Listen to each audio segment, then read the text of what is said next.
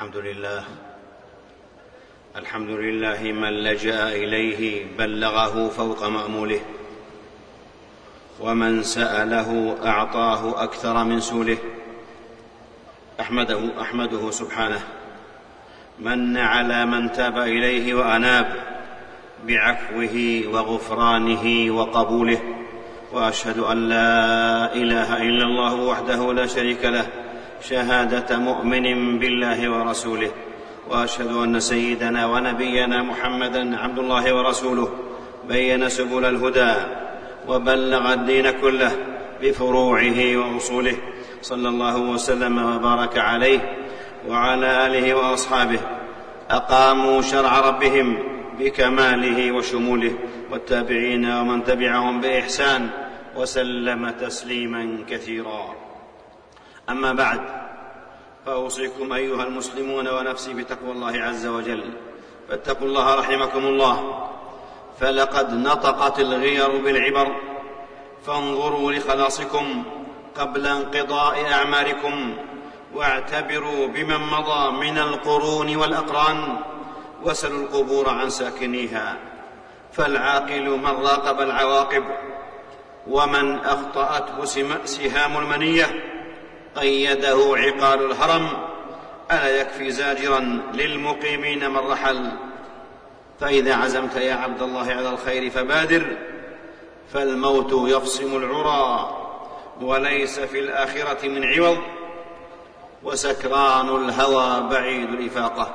يا أيها الذين آمنوا لا تلهكم أموالكم ولا أولادكم عن ذكر الله، ومن يفعل ذلك فأولئك هم الخاسرون.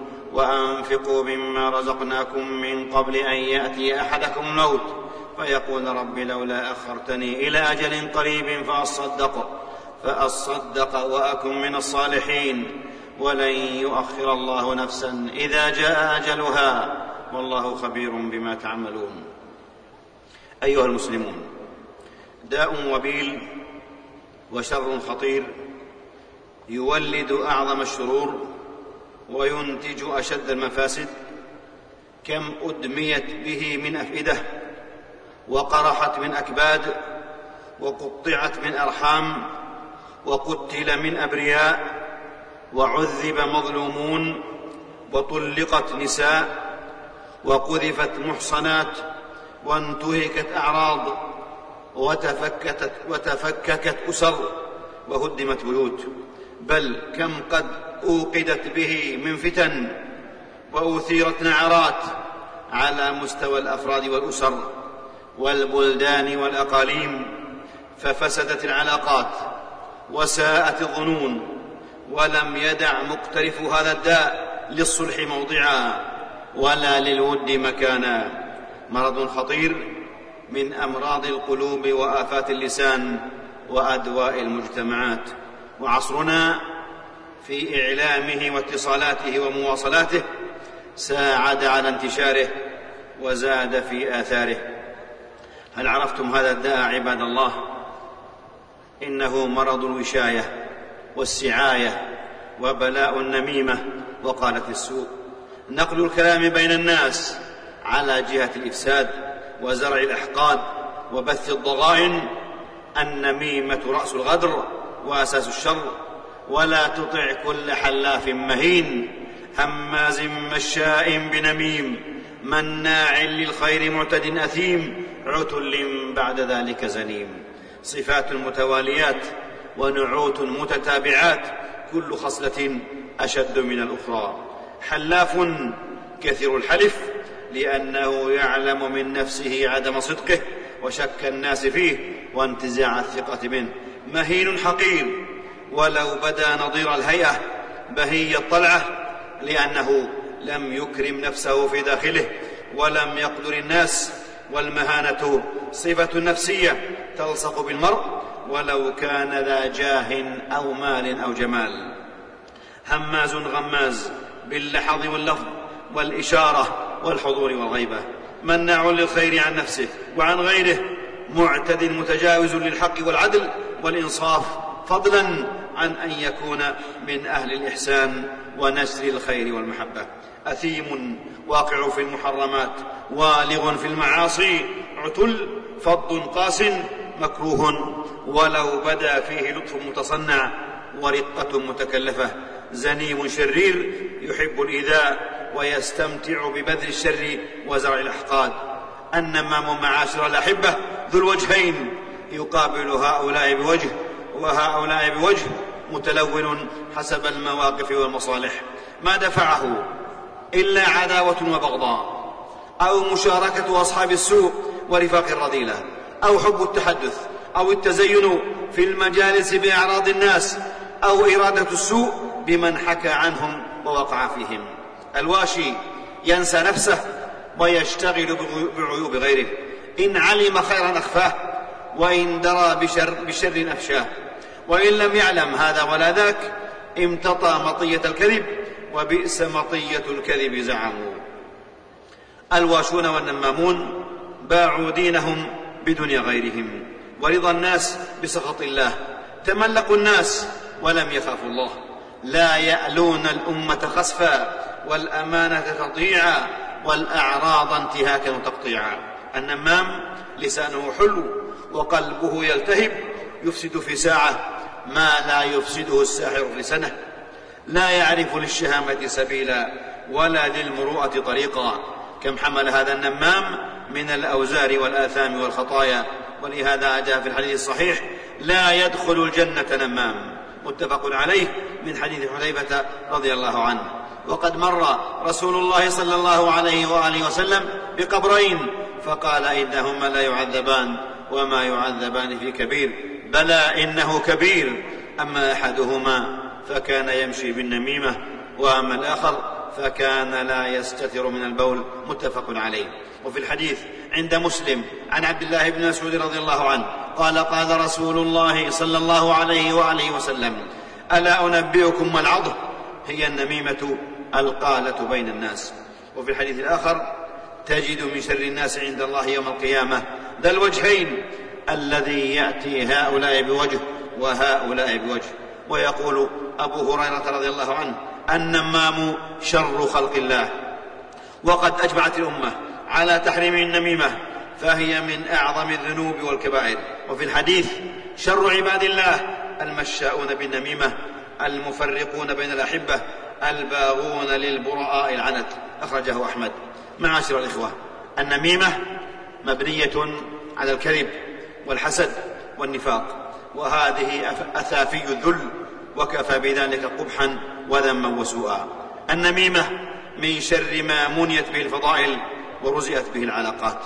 والنميمة وقاكم الله تكون بالقول وبالكتابة وبالرمز وبالإشارة وبالإيماء.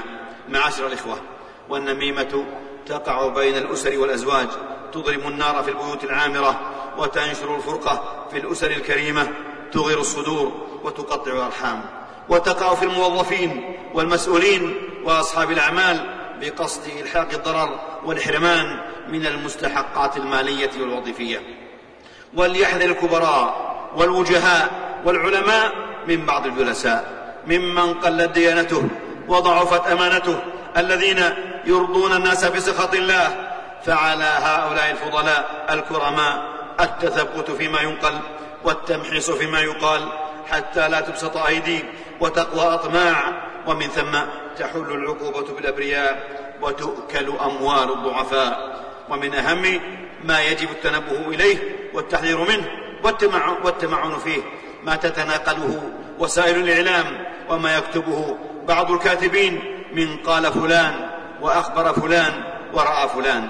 ومن ذلك ما تمارسه بعض وسائل الإعلام وشبكات المعلومات والاتصالات ومواقع التواصل الاجتماعي فيما يعرف بالتعليقات والتحليلات والأخبار والمتابعات والأحداث، فهي لا تخلو من وشاية وسعاية وتحريف على جهات الغمز واللمز والطعن المباشر وغير المباشر، مما يثير الفتن ويثير النعرات الإقليمية والمذهبية والسياسية في أكاذيب وأراجيف وظنون لا تقف عند حد.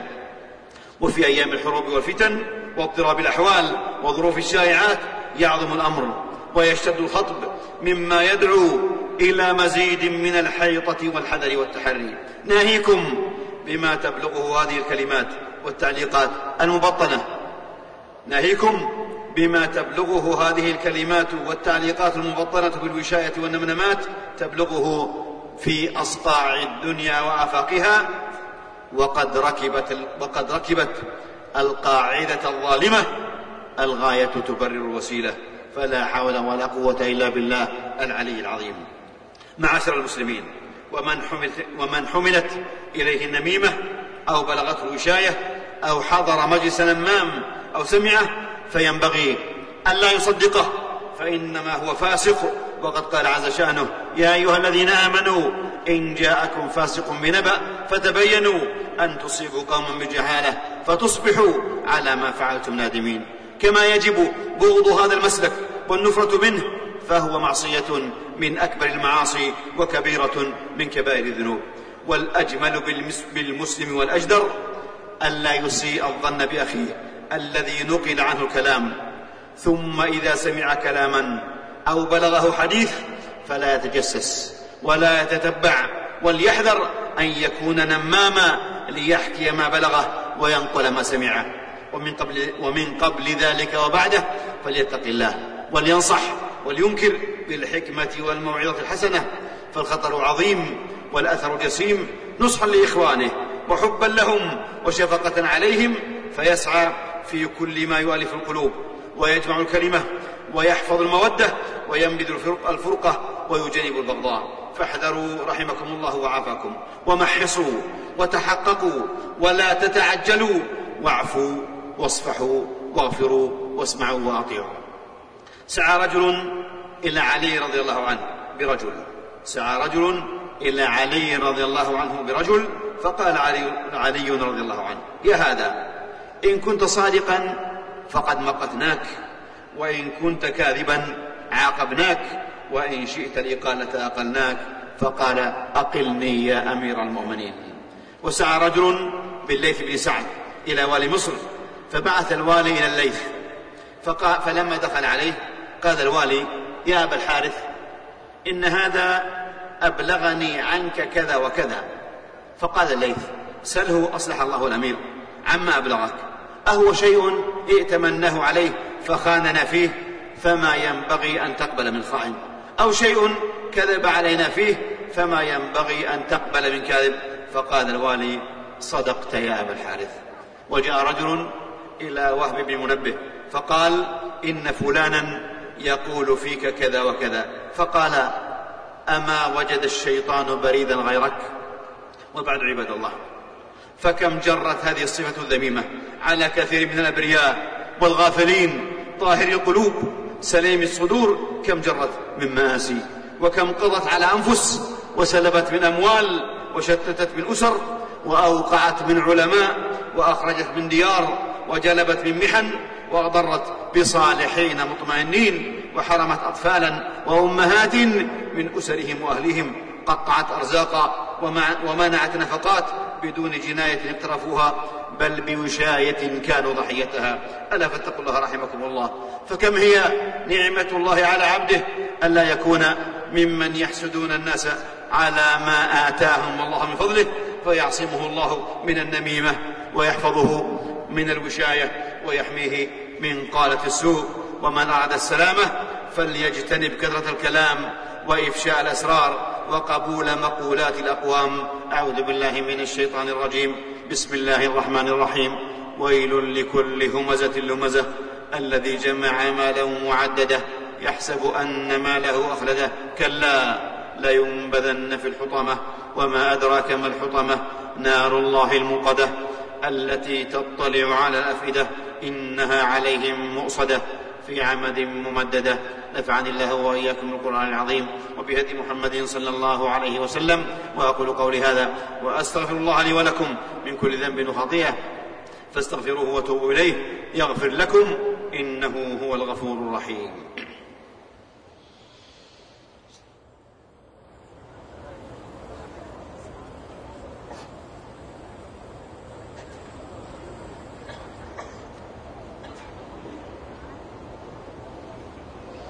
الحمد لله وهو بالحمد جدير، أحمده سبحانه وأشكره على فضله العميم وخيره الوفير، وأشهد أن لا إله إلا الله وحده لا شريك له ليس كمثله شيء وهو السميع البصير، وأشهد أن سيدنا ونبينا محمدا عبد الله ورسوله البشير النذير والسراج المنير، صلى الله وسلم وبارك عليه وعلى آله ذوي القدر العلي وأصحابه والاشتراف الكبير والتابعين ومن تبعهم بإحسان ومن على طريق الحق يسير وسلم التسليم الكثير. أما بعد، فإخوانك أيها المسلم من إذا من إذا فإخوانك من إذا فارقتهم حفظوك، وإذا غبت عنهم لم يعيبوك، ومبلوك الشر كباغيه لك، ومن أطاع الواشي أضاع الصديق، ومن نم إليك نم عليك، ومن بلغك السب فقد سبك، وشر من الساعي من أنصت إليه. ولو صح ما نقله النمام إليك لكان هو المجترئ بالشتم عليك. أما من نقل, أما من نقل عنه الكلام فهو أولى بحلمك وصفحك، لأنه لم يقابلك بالسوء والشتم. ويكفيك في ذلك قول نبيكم محمد صلى الله عليه وسلم: لا يبلغن أحد من أصحابي عن أحد شيئا فإني أحب أن أخرج إليكم وأنا سليم الصدر، أخرجه أحمد. فالعاقل يغضي عما ينقله الوشاه، ويتحاشى عما لا يليق بأهل العقل والحكمة، إذ عند التأمل إذ عند التأمل والنظر ترى أن قصد النمام إلى المخبر ترى أن قصد النمام إلى المخبر أكثر من قصده إلى المخبر به. فاللوم على من أعلمك لا من كلمك. قيل لأم الدرداء رضي الله عنها: إن رجلا نال منك عند عبد الملك بن مروان، فقالت: إن اتهمنا بما ليس فينا فطالما زكينا بما ليس فينا، على أنه من نقل إليه, من نقل إليه من أخيه نميمة فلا مانع أن يعاتبه على الهفوة ويقبل عذره إذا اعتذر، من غير تعنيف في العتاب. ومن ثم توطين النفس على الإكثار من الشكر عند الحفاظ والصبر عند الضياع. والرفق بالجاني عتاب، والصفح من شيم الأحرار. ألا فاتقوا الله رحمكم الله، وحافظوا على أخوة الإسلام ورابطة الإيمان. فمن أراد أن يسلم من الإثم ويبقى له ود الإخوان فلا يقبل قول أحد في أحد، فقد أحب قوم ب... فقد أحب قوم بقول قوم وأبغضوهم بقول آخرين، فأصبحوا على ما سمعوا نادمين. هذا، وصلوا وسلموا على النبي على الرحمة المهداة والنعمة المسداة نبيكم محمد رسول الله. فقد أمركم بذلك ربكم في محكم تنزيله، فقال عز شأنه: وهو الصادق في قيله قولا كريما. إن الله وملائكته يصلون على النبي يا أيها الذين آمنوا صلوا عليه وسلموا تسليما. اللهم صل وسلم وبارك على عبدك ورسولك نبينا محمد الحبيب المصطفى والنبي المجتفى المجتبى، وعلى آله الطيبين الطاهرين، وعلى أزواجه أمهات المؤمنين، وارض اللهم عن الخلفاء الأربعة الراشدين الأئمة الحنفاء المهديين أبي بكر وعمر وعثمان وعلي، وعن الصحابة أجمعين والتابعين ومن تبعهم بإحسان إلى يوم الدين، وعنا معهم بعفوك وجودك وإحسانك يا أكرم الأكرمين. اللهم أعز الإسلام والمسلمين، اللهم أعز الإسلام والمسلمين، اللهم أعز الإسلام والمسلمين، وأذل الشرك والمشركين، واخذل الطغاة والملاحدة وسائر أعداء الملة والدين. اللهم آمنا في أوطاننا، وأصلح أئمتنا وولاة أمورنا، واجعل اللهم ولايتنا في من خافك واتقاك واتبع رضاك يا رب العالمين. اللهم وفق إمامنا وولي أمرنا بتوفيقك، وأعزه بطاعتك، وأعلي به كلمتك، واجعله نصرة للإسلام والمسلمين، واجمع به كلمة المسلمين على الحق والهدى يا رب العالمين. اللهم وفقه ونائبيه وإخوانه وأعوانه وإخوانهم وأعوانهم لما تحب وترضى، وخذ بنواصيهم للبر والتقوى. اللهم وفق ولاة أمور المسلمين للعمل بكتابك وبسنة نبيك محمد صلى الله عليه وسلم، واجعلهم رحمة لعم واجعلهم رحمة لرعاياهم، واجمع كلمتهم على الحق والهدى يا رب العالمين. اللهم وأبرم لأمة الإسلام أمن رشد، يعز فيه أهل الطاعة، ويهدى فيه أهل المعصية، ويؤمر فيه بالمعروف، وينافي عن المنكر، إنك على كل شيء قدير. اللهم أصلح أحوال المسلمين في كل مكان، اللهم أصلح أحوال المسلمين في كل مكان، اللهم وابسط عليهم أمنهم، واجمع كلمتهم، واكشف كربهم، وأزل غمهم، وطيب معاشهم، وارخص أسعارهم، واحفظهم بحفظك، وكلاهم بعنايتك يا أرحم الراحمين. اللهم عليك باليهود، اللهم عليك باليهود الغاصبين المحتلين، فإنهم لا يعجزونك. اللهم وأنزل بهم بأسك الذي لا يرد عن قوم المجرمين. اللهم إنا ندرأ بك في نحورهم ونعوذ بك من شرورهم. اللهم وفقنا للتوبة والإنابة، وافتح لنا قبول وافتح لنا أبواب القبول والإجابة.